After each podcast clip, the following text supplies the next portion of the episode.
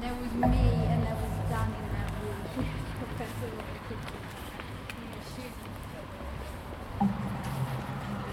Проект послесловия и vibu.org представляют Григорий Неделька Тамагочи Перед прослушиванием этой аудиокниги обязательно посетите канал Scanners Games. Там вы найдете множество трейлеров к видеоиграм с великолепной русской озвучкой, а также игровые новости, превью различных игр, красивейшие синематик трейлеры.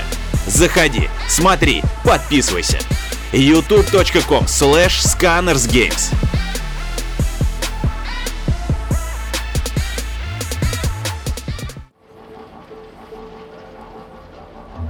У Оксаны Тамагочи появился случайно. Казалось бы, 1998 год и в Москве, где она жила, бум электронных зверьков. Тамагочи не было разве что у самых бедных девочек. Мальчикам и тем нравились компьютерные питомцы.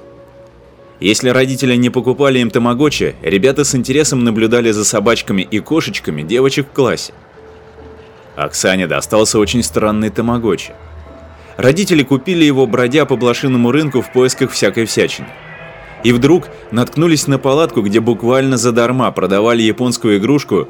Мама вспомнила долгие разговоры с дочкой на тему популярной новинки.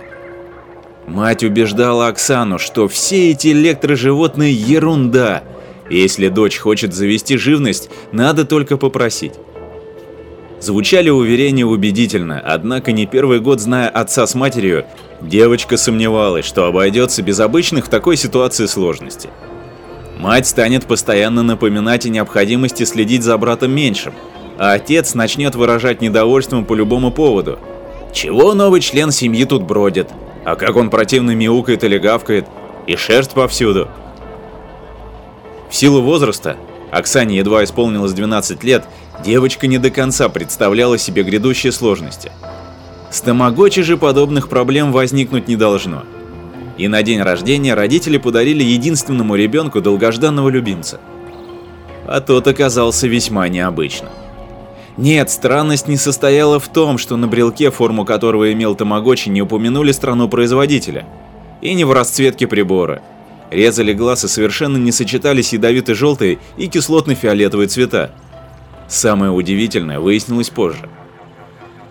Развивался Тамагочи с яйца, и у детей в классе из-за этого сразу возникли вопросы. Поклонники Тамагочи образовали что-то вроде закрытой группы, где они делились успехами и неприятностями, связанными с своим увлечением. Когда Оксана продемонстрировала экран с большим, точно бы покрытым коростой пятнистым яйцом, все озадаченно почесали в затылке. Посыпались предположения, то ли шутливые, то ли серьезные. Это больной кот, это пингвин, это дракон. Не угадал никто. Тамагочи вылупился ночью или под утро, потому что, проснувшись в 7 часов по будильнику в школу, Оксана обнаружила на экране поразительное существо. Шестилапое и трехпалое, с коротким толстым хвостом и рогом на макушке горизонтально вытянутой головы. Из подушечек лап иногда появлялись загнутые толстые когти. Широкая пасть полнилась мелкими клыками, выстроившимися в два ряда, как у акулы. Существо походило на древнее чудовище, на особенно неприглядного динозавра. Будь Оксана постарше, ей, возможно, пришло бы в голову сравнение с генетическим уродом, следствием мутации или гибридизации. При виде динозаврика, как его прозвала хозяйка, все в школе ахнули. И не сказать, что лишь в положительном смысле. Оксану это не расстроило, она просто не заметила реакции сверстников, а с родителями о Тамагочи говорила всего один раз. На вопрос, кто вылупился из яйца, отец что-то невразумительно буркнул, таким образом отмахиваясь от дочки. Он предпочитал пиво и телевизор плотному общению с семьей. Мама же ограничилась короткой безразличной фразой «какая-нибудь животинка» и вернулась к тушившемуся на плите мясу. Ну, тамагочи и тамагочи, вероятно, размышляли взрослые. Ребенку есть чем заняться и хорошо. Будет меньше отвлекать от насущных дел. Оксана полностью погрузилась в мир динозаврика. Столь сильно, что на уроках кормила его, ухаживала за ним, укладывала его спать и следила, когда он проснется. Остальные заботы, включая учебу, отошли на второй план.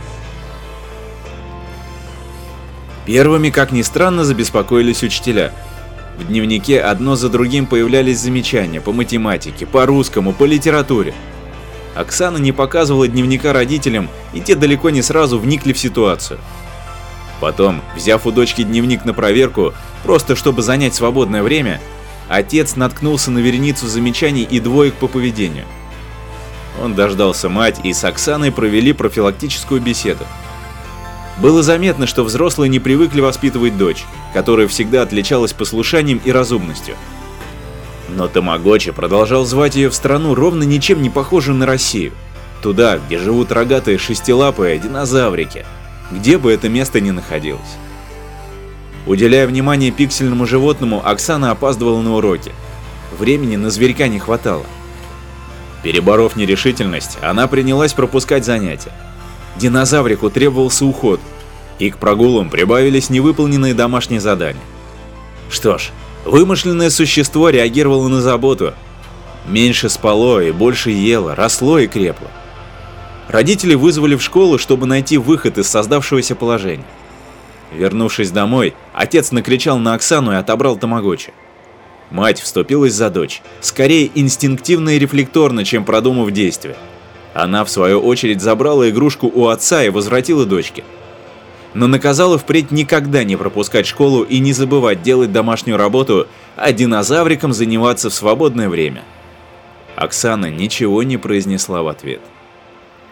На следующий день девочка, как обычно, первая покинула квартиру, но в школу не пошла. Дождавшись за углом дома, когда уйдут родители, Оксана прибежала обратно.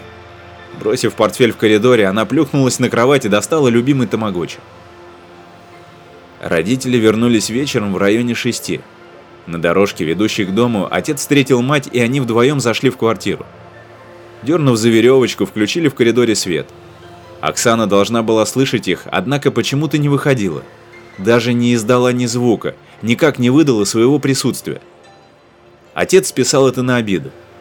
А вот мать заволновалась. Она зашла в комнату дочери и через миг выбежала наружу.